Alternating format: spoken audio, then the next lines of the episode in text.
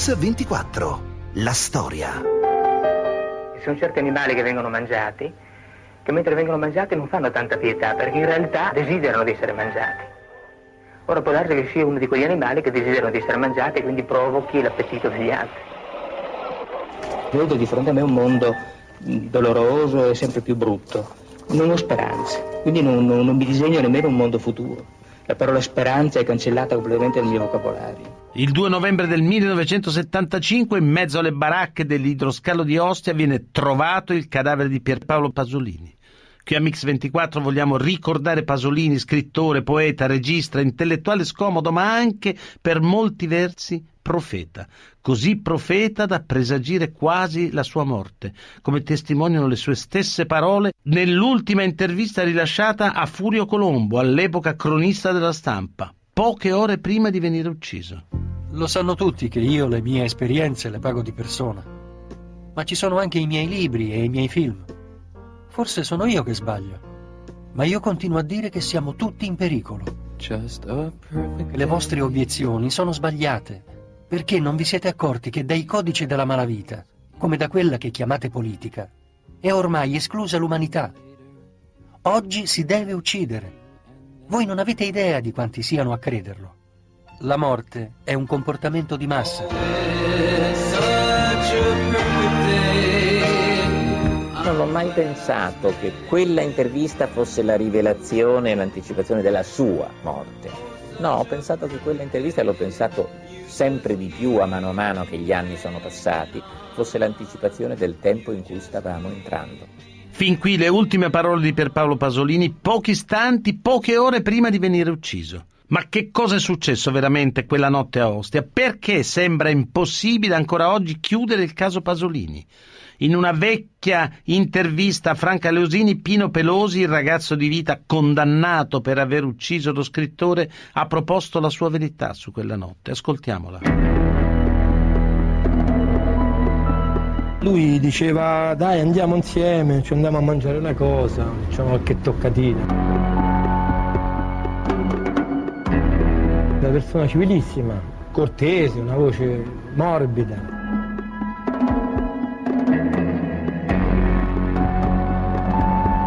E niente, abbiamo fatto quell'atto sessuale, diciamo. Io sono sceso dall'autovettura, mi sono avvicinato alla rete, sono stato aggredito da una persona io e da due persone lui.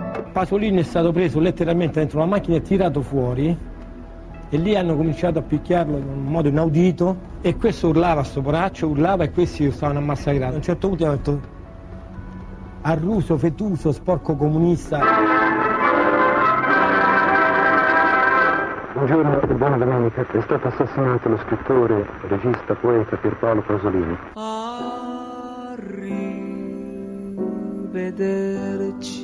Tutto il mondo della cultura è sotto shock, come rivelano le parole di Bernardo Bertolucci, Dacia Maraini e il giornalista Furio Colombo. Credo che questo delitto sia un delitto non soltanto contro la sua persona, contro questo fratello, ma è un delitto contro la cultura, contro l'intelligenza, contro la poesia. Hanno impedito di parlare a Pierpaolo, gli hanno chiuso la bocca per sempre. È stato come se fosse stata una decisione di farlo tacere per sempre. E questo è sconvolgente. La madre, dopo quel giorno, è come impazzita perché lei continuava a parlare come se lui fosse sempre vivo. E diceva e quando andavamo a trovare diceva no Pierpaolo è in giardino dice, adesso, adesso, arriva volete un po' di tè dice, sta mettendo a posto i fiori così insomma lei ne parlava come se fosse vivo. Nulla è stato accertato, chiarito, capito o ricostruito al di là del, del, della della tremenda immagine sfuocata in cui a fuoco era soltanto il cadavere di Pasolini Un'immagine sfuocata e terribile, quella del cadavere di Pasolini tra le baracche dell'idroscalo di Ostia. Eppure per gli inquirenti tutto sembrava chiaro e tutto è chiaro da subito. Ma forse è tutto chiaro troppo in fretta. La pista da seguire è quella dell'omicidio a sfondo omosessuale, lo ricorda Stefano Rodotà. Come reagiscono le istituzioni alla morte di Pasolini? L'omicidio viene immediatamente degradato, hanno ammazzato un froscio e quindi non c'è, è semplice. Questo spiega forse la superficialità delle indagini dei carabinieri, che omettono in quel momento di raccogliere informazioni che sarebbero state capitali poi per un miglior svolgimento del processo. 2 novembre 1975, ore 1.30 del mattino. I carabinieri fermano un Alfa Romeo GT che procede a gran velocità e contromano sul lungomare di Ostia. Alla guida c'è Giuseppe Pelosi, per tutti Pino Larana. Poche ore più tardi, in uno spiazzo dell'idroscalo di Ostia, alcuni abitanti della zona trovano il corpo senza vita di Pierpaolo Pasolini. Cosa è successo? Io ho fatto, dico, non è un sacco di immondizia, è un morto, eh. Perché per prima l'ho visto io. Com'era? Eh, era una cosa spettacolare, riconoscibile, la bocca sotto col cranio di fuori. Sul luogo del delitto, curiosi, giornalisti, amici di Pasolini. Un caos indescrivibile, tracce che si confondono, indizi che si perdono. Rimangono solo il cadavere di Pasolini e quella Alfa GT. La famiglia di Pasolini incarica l'avvocato Nino Marazzita di seguire il caso. Il sostituto procuratore chiese a me, dopo due giorni dalla morte di Pierpaolo, dov'era l'autovettura, dov'era la macchina. Arrivò una lettera a Paese Sera, però indirizzata a me, in cui si diceva e, sta, eh, Pelosi e Pasolini sono stati seguiti da un'autovettura eh, mille, credo 1100, non sono sicuro, ma c'era un, indicato un tipo di autovettura Fiat di colore blu, targata Catania, e mi si davano eh, tre numeri di targa. Io feci una richiesta, si può accertare facilmente attraverso il pubblico registro automobilistico. Beh, tutto questo fu assolutamente inascoltato. Dunque, indagini fatte male, piste trascurate, indizi ignorati, ma del resto l'arresto di Pelosi sembrava spiegare tutto. Il ragazzo di vita che ha perso la testa ha massacrato Pasolini durante un incontro omosessuale.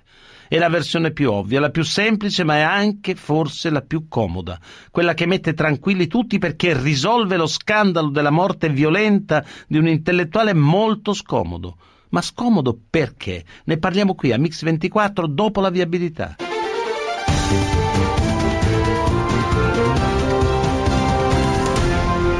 Mix 24. La storia.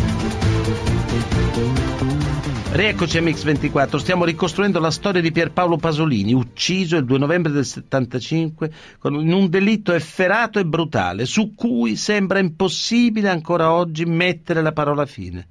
Ma chi era Pierpaolo Pasolini? Ascoltiamo il ricordo della persona più importante della sua vita, la madre Susanna Colussi. È sempre stato molto affettuoso, ecco. Quando dicevo, per esempio, sto poco bene, mi duole la testa, sì, lui si inginocchiava davanti a un'immagine della Madonna e là pregava, piangeva, finché non gli dicevo che stavo bene proprio. Just a perfect day. È difficile dire con parole di figlio ciò a cui nel cuore ben poco assomiglio. Tu sei la sola al mondo che sa del mio cuore ciò che è sempre stato, prima di ogni altro amore. Per questo devo dirti ciò che orrendo conoscere. È dentro la tua grazia che nasce la mia angoscia. Susanna Colussi sarà con lui tutta la vita. Da Bologna, dove Pierpaolo è nato il 5 marzo del 1922, a Casarsa, in Friuli, il paese di sua madre. Oh.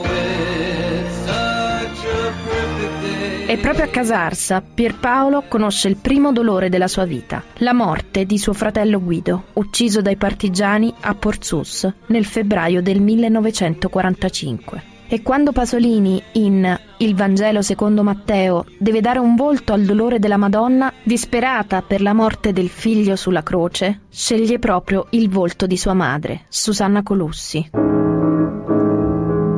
Sono riuscita a entrare nel, nel, personaggio pensando al dolore che ho provato quando è morto mio, quell'altro mio figlio.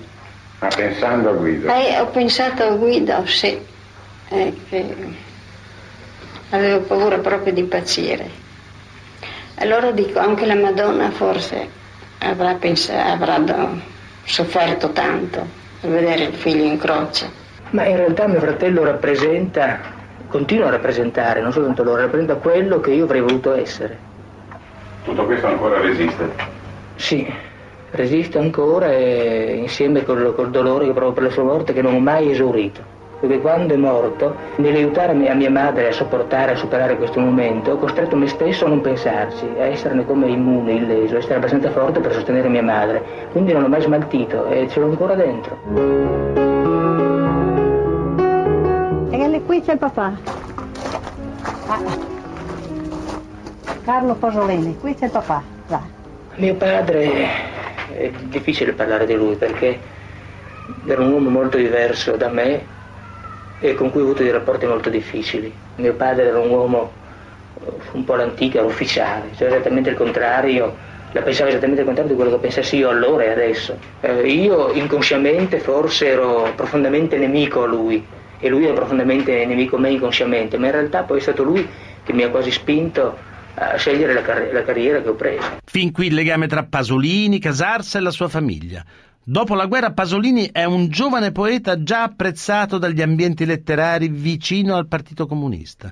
Poi nel 49 tutto cambia. Nel 49 infatti Pasolini viene accusato di aver molestato alcuni ragazzi e viene rinviato a giudizio. Al processo viene assolto, ma il PC lo espelle ugualmente per indegnità ma quella del 49 è solo il primo di un'infinita serie di processi che vedono Pasolini imputato non solo per la sua vita privata, ma anche e soprattutto per le sue opere, i libri prima e film poi, quasi che il suo destino fosse un destino di provocare, di fare scandalo, ma anche di essere perseguitato.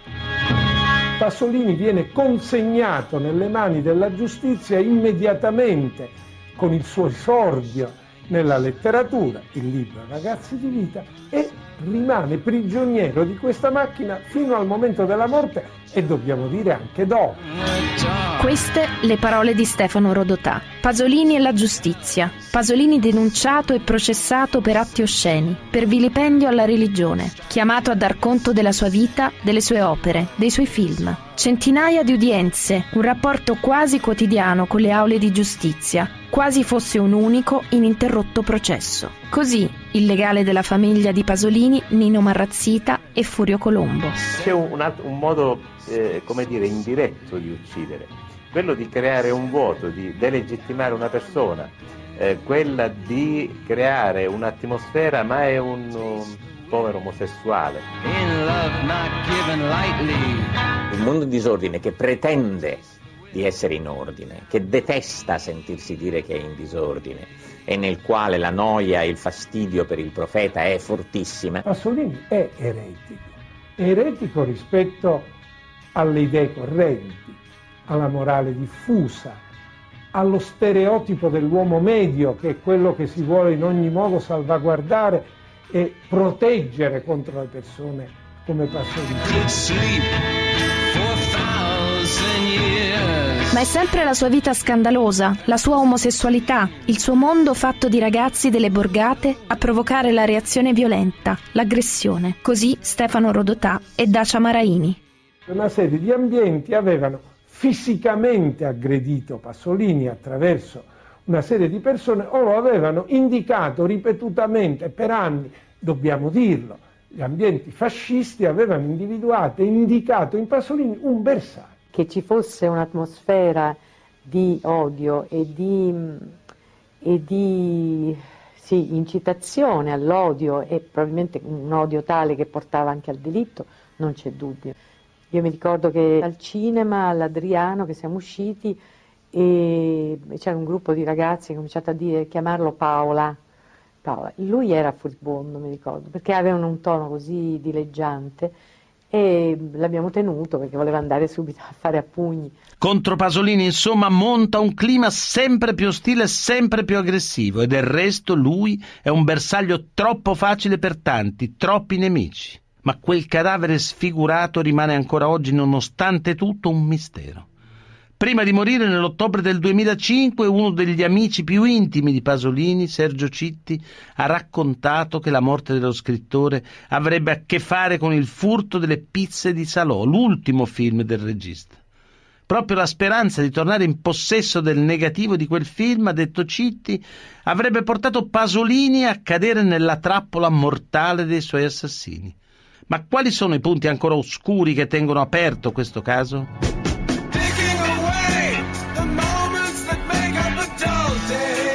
Indizio numero uno, la forza fisica di Pasolini. Sentiamo l'avvocato della famiglia Pasolini, Nino Marrazzita, e Silvio Parrello, amico di Pasolini. Non era facile avere il sopravvento fisico su Pierpaolo Pasolini.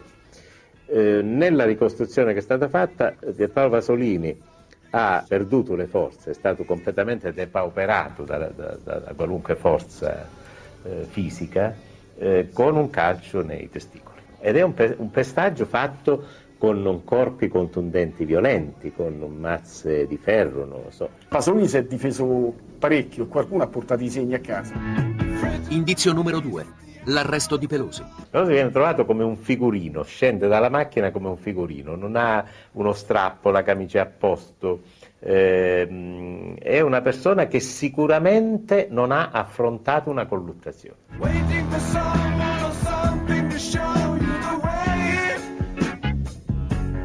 Ora rimane il problema che poi lui ha preso sta macchina, ma questo era terrorizzato, come faceva a mettere a moto, la macchina scappava, poi addirittura terrorizzato dei fermi poi, ossia non sei più terrorizzato, capisci? Ma questo lo può fare uno che ha 50 anni, che ha esperienza di vita. Ti fermi, ti vai a lavare la fontanella, poi riparti terrorizzato a 160 all'ora. Oh, ma che film, verità?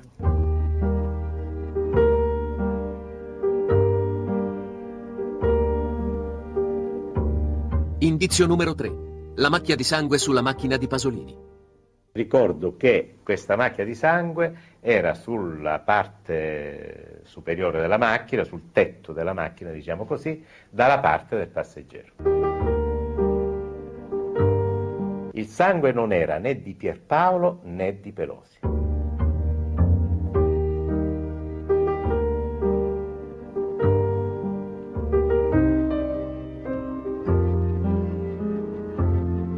Ma se Pelosi quella notte non era da solo, allora chi c'era con lui? O meglio, di chi sono quegli oggetti rinvenuti nell'Alfa Romeo di Pasolini che non appartengono né allo scrittore né a Pelosi? Indizio numero 4. Il plantare. Il plantare è un correttivo che, che si usa all'interno di una scarpa, evidentemente in genere per una persona che ha dei problemi eh, fisici di deambulazione. Era facile eh, trovare negli ambienti della malavita quelle 4, 5, 6 persone che avevano problemi di deambulazione fisica. Nella malavita romana in tre avevano il plantare. La malavita romana degli anni 70. Una mala violenta che si troverà a lavorare con i mafiosi, i camorristi e i terroristi di destra. Già nel 1975 un carabiniere infiltrato raccoglie voci e sospetti, eppure i suoi rapporti finiscono nel nulla. Indizio numero 5. L'infiltrato. L'appuntato Sansone era un infiltrato, era, aveva il ruolo di infiltrato per captare notizie sulla morte, sull'uccisione di Pierpaolo e aveva riferito, ten, aveva tentato di riferire di aver saputo che sul luogo dell'omicidio c'erano quattro persone, i fratelli Borsellino, Johnny, detto Johnny il Mastino, e Pelosi. Non era mai stato sentito. Certamente la verità processuale è lontanissima da quella vicenda quella notte all'idroscalo, eh, per il modo in cui Pasolini viene trovato, eh, per il fatto che una sola persona certamente non avrebbe potuto sopraffarlo e che quindi dietro c'è qualcosa che va oltre Pino Pelosi che poi si sia voluto coprire un progetto deliberato o un'aggressione all'omosessuale molto noto a cui si doveva dare una lezione, io non ho elementi per dirlo. Certo è che anche questa parte contribuisce a far gravare su Pasolini questo peso di una società che non aveva mai voluto integralmente accettare. Ma qualunque cosa sia successo quella notte all'idroscalo, una cosa è certa, nelle sue opere come nella sua morte, i grandi protagonisti della vita di Pierpaolo Pasolini sono stati loro, i ragazzi, i ragazzi di vita. Ma chi sono i ragazzi descritti nei suoi romanzi? Lo raccontiamo qui a Mix 24 dopo la pubblicità.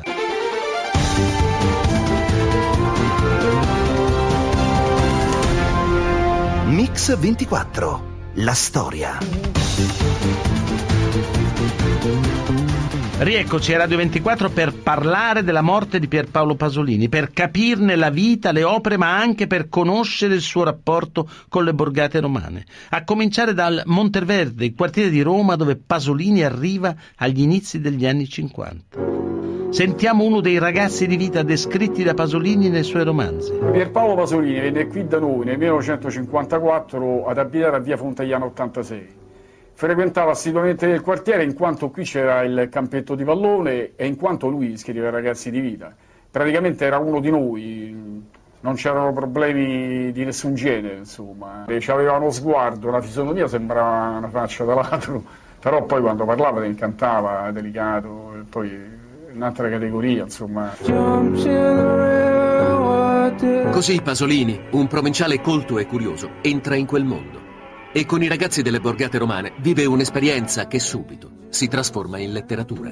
Per noi è un nostro caro amico e lui vicino a noi si sente contento e quasi protetto. Perché noi... Protetto? Sì, perché no, noi eh. tutti gli vogliamo bene, perché questo è vero, perché non lo devi dire? Non di protetto. E lui lavorando ci fa lavorare a noi e noi guadagniamo dei soldi e noi siamo contenti di stargli vicino. Così Silvio Parrello, amico di Pasolini.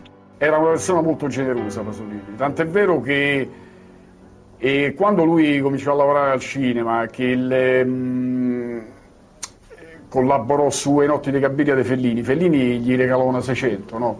Lui quando veniva qui lasciava i sportelli aperti con le monete spicce dentro perché sapeva che dopo noi aprivamo e se beccavamo insomma, gli spicci che c'era, ma lui lo sapeva, era consapevole, lo faceva apposta. Insomma. A consacrare definitivamente Pasolini, scrittore, è Ragazzi di vita del 55, un romanzo nuovo straordinario per invenzioni linguistiche e per potenza descrittiva, ma naturalmente come sempre anche un romanzo che fa scandalo e lo scandalo si ripete pochi anni dopo, quando Pasolini diventa anche regista. Adesso le sue borgate diventano cinema, ancora il ricordo di Furio Colombo. Era un uomo molto forte, ed era un uomo che disponeva della sua parte di forza per reagire e contrastare, per esempio il cinema eh, era un personaggio di statura internazionale, eh, certamente nel, nel, nell'opinione pubblica europea, francese, tedesca, ma anche, ma anche, in quella americana, parlo della cultura, naturalmente parlo di New York, ovviamente delle grandi università, ma c'era, c'era Pasolini il poeta e c'era Pasolini l'uomo di cinema. Con Accattone nel 1961 Pasolini diventa una star. Un regista acclamato e controverso, un regista che riscrive la grammatica dello schermo e che fa discutere, che ha successo, ma che fa sempre e comunque scandalo. E nella sfida perenne alla morale dei tempi, Pasolini è sempre accompagnato dai suoi amici, i ragazzi di vita delle borgate, che diventano attori, autori, registi, comparse di un'avventura artistica e cinematografica che arriva lassù, fino al cielo. Ascoltiamo Pasolini in un'intervista di Enzo Biaggi del 1971. Evidentemente il mio sguardo verso le cose del mondo, verso gli oggetti, è uno sguardo non, non, non naturale, non laico, vedo sempre le cose come un po' miracolose. Ogni oggetto per me è miracoloso, cioè ho una visione in maniera sempre informe, diciamo così, non eh, confessionale, ma in certo, in, certo, in certo, modo religiosa del mondo. Ecco perché investo questo, questo, questo mio modo di vedere le cose anche nelle mie opere. Il Vangelo la consola? Mi consola? Sì. Ma non cerco consolazioni. Cerco umanamente ogni tanto qualche piccola gioia, qualche piccola soddisfazione, ma le consolazioni proprio sono sempre retoriche. No? insincere, irreali. Ma, eh, ah, so. dice il Vangelo, il sì, Vangelo di sì, Cristo? Sì. No, non so, allora in questo caso proprio escludo totalmente la parola consolazione. Pasolini e il cinema, Pasolini e i suoi amici, Pasolini e quei ragazzi diventati adulti, Pasolini profeta, testimone e protagonista allo stesso tempo, Pasolini che con il passare degli anni diventa sempre più inquieto, anche nei momenti di apparente serenità come emerge in questo ricordo di Bernardo Bertolucci. Mi era venuto a trovare due volte mentre girava Salò. Loro giravano a Mantova, noi giravamo a Parma. E poi le due troupe si misero d'accordo per un incontro di calcio che avvenne il 16 marzo, che è anche il mio compleanno. Cominciò la partita, naturalmente Pierpaolo giocava con la squadra di Salò perché lui ha sempre amato molto giocare a pallone e quelle che lui chiamava le partitelle. Cominciò in modo molto divertente, con grande entusiasmo. Poi piano piano qualcosa andava inquinando la gioia e l'allegria della partita. Che cos'era? Che poco per volta i giocatori di Novecento, i giocatori di Salò, cioè macchinisti, elettricisti, insomma che erano sui film, piano piano si tiravano indietro ed entravano delle facce nuove che erano eh, dei giocatori veri, non so, delle riserve del Parma o addirittura c'era qualcuno della Roma e diventò una partita vera. A quel punto mi, ho visto che eh, Pierpaolo cominciava a essere molto irritato perché queste facce nuove, per esempio, suoi nuovi compagni di squadra, non gli passavano mai la palla. E un quarto d'ora prima della fine eh, lui disse basta e venne lì dove stavo io di fianco e mi disse sono tutti dei narcisetti. Pasolini vede la città, la sua città trasformarsi, stravolgersi, farsi cupa e rabbiosa. Il boom economico ha travolto i quartieri e le persone. È come un'innocenza perduta. Così Dacia Maraini. Rincorreva questa innocenza eh, che non trovava da nessuna parte, che non trovava più in questi ragazzi di vita, che erano diventati eh, violenti e poi sono diventati anche i suoi carnefici. No? Sono direttamente interessato a quelli che sono i, i cambiamenti storici.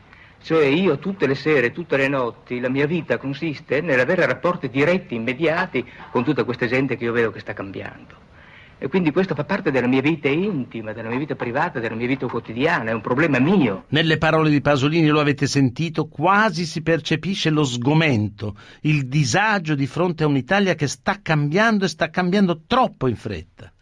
Di quel mutamento Pasolini è al tempo stesso testimone e profeta ma è anche un polemista, un polemista capace di prese di posizione sconcertanti e imprevedibili, come quella contro i ragazzi del movimento studentesco che nel marzo del 68 a Roma sono protagonisti degli scontri con la polizia a Valle Giulia. Vi odio, come odio i vostri papà. Buona razza non mente. Avete lo stesso occhio cattivo. Siete pavidi, incerti, disperati ma sapete anche come essere prepotenti, ricattatori, sicuri e sfacciati. Prerogative piccolo borghesi. Quando ieri a Valle Giulia avete fatto a botte con i poliziotti, io simpatizzavo con i poliziotti, perché i poliziotti sono i figli dei poveri. Un atto d'accusa insomma contro gli studenti borghesi del movimento, in difesa invece dei poliziotti proletari. Anche questa pagina di Pasolini nel 68 provocò un vero e proprio terremoto. Ma in quegli anni c'è anche un altro bersaglio preferito dallo scrittore e dal regista, la televisione. Il nuovo fenomeno di massa che sta cambiando la vita e la cultura degli italiani. Non è fatto vero che non credo nel progresso. Io credo nel progresso, non credo nello sviluppo. E nella fattispecie in questo sviluppo. Eh. Eh, ed è questo sviluppo semmai che dà alla mia natura gaia una svolta tremendamente triste e quasi tragica. Intravedevo un'epoca di eh, generale accettazione e sottomissione, nella quale in fondo ti va bene tutto ciò che sarà deciso, nella quale i media diventano omologati, anche quei media che dovrebbero essere di ribellione e di contrasto eh, nella quale la televisione è uno strumento di comunicazione ma non di informazione, è lì che lui vedeva la differenza, e attraverso la comunicazione di eh, eh, controllo. E allora posso dire senz'altro che il, il vero fascismo è proprio questa, questo potere delle società di consumi che sta distruggendo l'Italia. E questa cosa è avvenuta talmente rapidamente che in fondo non ce ne siamo resi conto, è avvenuto tutto in questi ultimi 5, 6, 7, 10 anni. È stata una specie di incubo in cui abbiamo, visto l'Italia intorno a noi distruggersi, distruggere, distruggere sparire, sparire, adesso risvegliandoci forse da questo incubo e guardandoci intorno ci accorgiamo che non c'è più niente da fare. L'intuizione di Pasolini era lo strumento in sé sta disattivando la partecipazione alla responsabilità individuale. Al fatto che io, te, lui, gli altri sono cittadini chiamati a partecipare, chiamati a decidere, chiamati a giudicare. Eh, questo strumento delega, questo strumento fa diventare pubblico, fa diventare audience. Questa era la sua anticipazione. E forse allora quelle parole di Pasolini suonano davvero come una profezia. Anche questo rinnova il dolore e lo sgomento di quanti lo hanno amato e apprezzato come uomo, come artista e come poeta. Dolore e sgomento che possiamo ascoltare nelle parole di Alberto Moravia. Abbiamo perso prima di tutto un poeta, e in poeta non ce ne sono tanti nel mondo. Ne nascono tre o quattro soltanto dentro un secolo. Quando sarà finito questo secolo, Pasolini sarà tra i pochissimi che conteranno come poeta.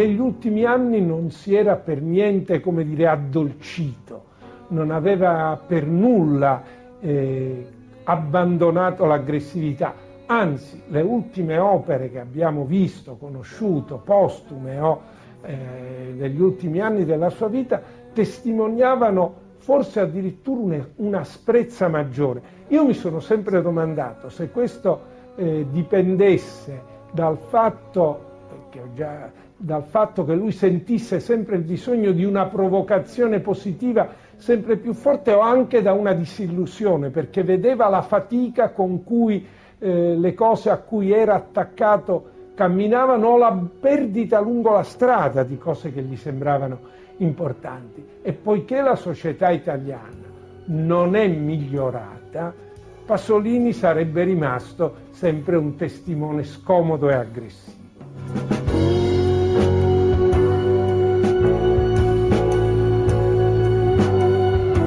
Ma qual è la verità? È quello che penso io di me, o quello che pensa la gente, o quello che pensa quello là lì dentro? Cosa senti dentro di te? Concentrati bene. Cosa senti? Eh? Sì, sì, si sente qualcosa che c'è. Quella è la verità. Ma shh, non bisogna nominarla, perché appena la nomini non c'è più.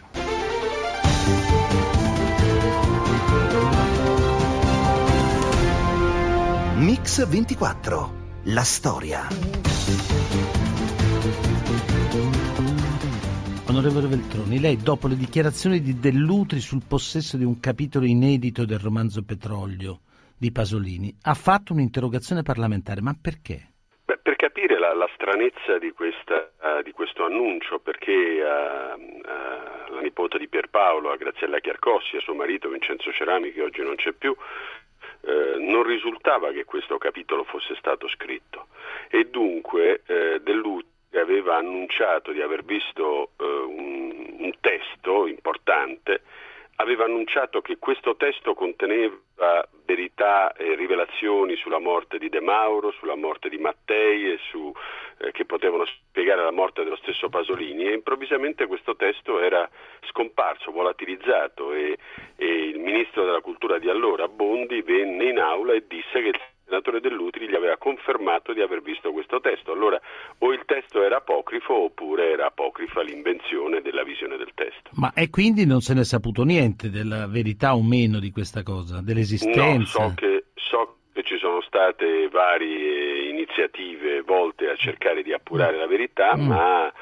eh, Dell'Utri ha sempre detto che questa persona gli ha fatto vedere questo testo, poi era sparita e quindi non se n'era più saputo nulla. Però, ehm, Ma lei ci crede? Eh? Lei ci crede a questa esistenza di rapporti fra queste, fra queste morti eccellenti? Ma guardi, io non ho, non ho una teoria, diciamo, mm. del, del, del, complotto che arriva fin lì. So certo. che Pasolini non è stato ucciso solo da Pelosi. Questo ah. lo so, ne sono certo e, e penso che, che, ora l'indagine della magistratura potrà aiutarci a scoprire se questa percezione corrisponde alla verità, ma di questo sono diciamo, con gli strumenti di cui dispongo assolutamente sicuro. E qualche strumento ce lo può dire anche noi, perché noi nel documentario abbiamo raccontato il giallo dell'omicidio, lei ha conosciuto Pelosi, ecco, è da, dall'incontro con Pelosi che le è venuta questa certezza oppure da ulteriori elementi? da sempre, mm. molti di noi non hanno mai creduto, conoscevamo Pierpaolo, sapevamo diciamo, le sue abitudini di vita e anche Certo. al tempo stesso la sua prestanza fisica. L'idea che potesse essere stato ridotto in quel modo da un ragazzo di 17 anni eh, in quelle circostanze, in quel luogo, senza che ci fossero altri motivi, appariva già allora incredibile. E poi la storia dell'omicidio di Pasolini è la storia di una quantità infinita di depistaggi, di, di- di stranezze, non so, gli avvocati che, che vengono indicati da un giornalista iscritto alla P2 che va dalla famiglia e chiede di prendere un avvocato invece che un altro. E a proposito di Pelosi, Pelosi stesso nelle mille verità che ha raccontato Certo. Però l'unica cosa sulla quale oggi, eh, diciamo, secondo me è credibile è proprio nel fatto che lui dice di non essere stato da solo. L'impressione di Pelosi è di un uomo impaurito. Cioè Questo che quindi non era solo ma non dice con chi. Esatto, non Mm. dice con chi se non facendo riferimento ad alcune persone che non ci sono più. Mm. Però alla mia domanda in occasione di un dibattito pubblico se c'è ancora qualcuno che gli mette paura con la sua presenza, lui mi diede la mano, mi salutò come per dire come capisce non posso risponderle su questo. Certo. Ecco, ma qual è stata, al di là di questa tremenda, tremenda morte misteriosa ancora, qual è stata la grandezza di Pasolini come intellettuale? la sua libertà. Pasolini era del tutto imprevedibile, seguiva il filo di una sua coerenza, eh, coerenza fatta anche di, di spezzettamenti, di, di- di- di- di deviazioni, ma una coerenza interiore, una coerenza morale, diciamo così, che lo ha portato a dire costantemente cose scomode. La- la- Certo. quella che si ricorda come più scomoda è la Certo. lettera al movimento studentesco Esatto. dopo i fatti di Valle Giulia, ma poi costantemente ha detto cose che di volta in volta non sono piaciute a qualcuno, perché era veramente un uomo libero con una profondità e una grandezza culturale eh, che credo, diciamo, di cui si sente una grande mancanza. Certo, ma è per finire politica e cultura, perché lui poi era anche un uomo profondamente politico a modo suo, erano fuse nel modo, nel modo auspicabile in lui per ogni intellettuale. Ma sì, perché lui guardava la realtà che gli interessava molto. Il suo ultimo lavoro, Petrolio, è evidentemente un lavoro sulla realtà, ma il suo ultimo film, eh, Salò, è un racconto, diciamo da un certo punto di vista, persino anticipatore di, di processi che poi si sarebbero realizzati più avanti. Lui guardava la realtà ma senza gli occhiali dell'ideologia e in quel tempo della storia Era difficile, era una, una grande conquista. particolare. Una grande Aveva conquista. Giorgio Gabber sul piano musicale Eh. e, e- e pochi altri, diciamo. Grazie, grazie Veltroni, lei. grazie mille, Grazie. grazie. Ringrazio Alessandro Longoni, Antonella Migliaccio in redazione, Alessandro Chiappini e Valerio Rocchetti che si alternano in regia e il nostro mitico stagista Manuel Guerrini. Thank you.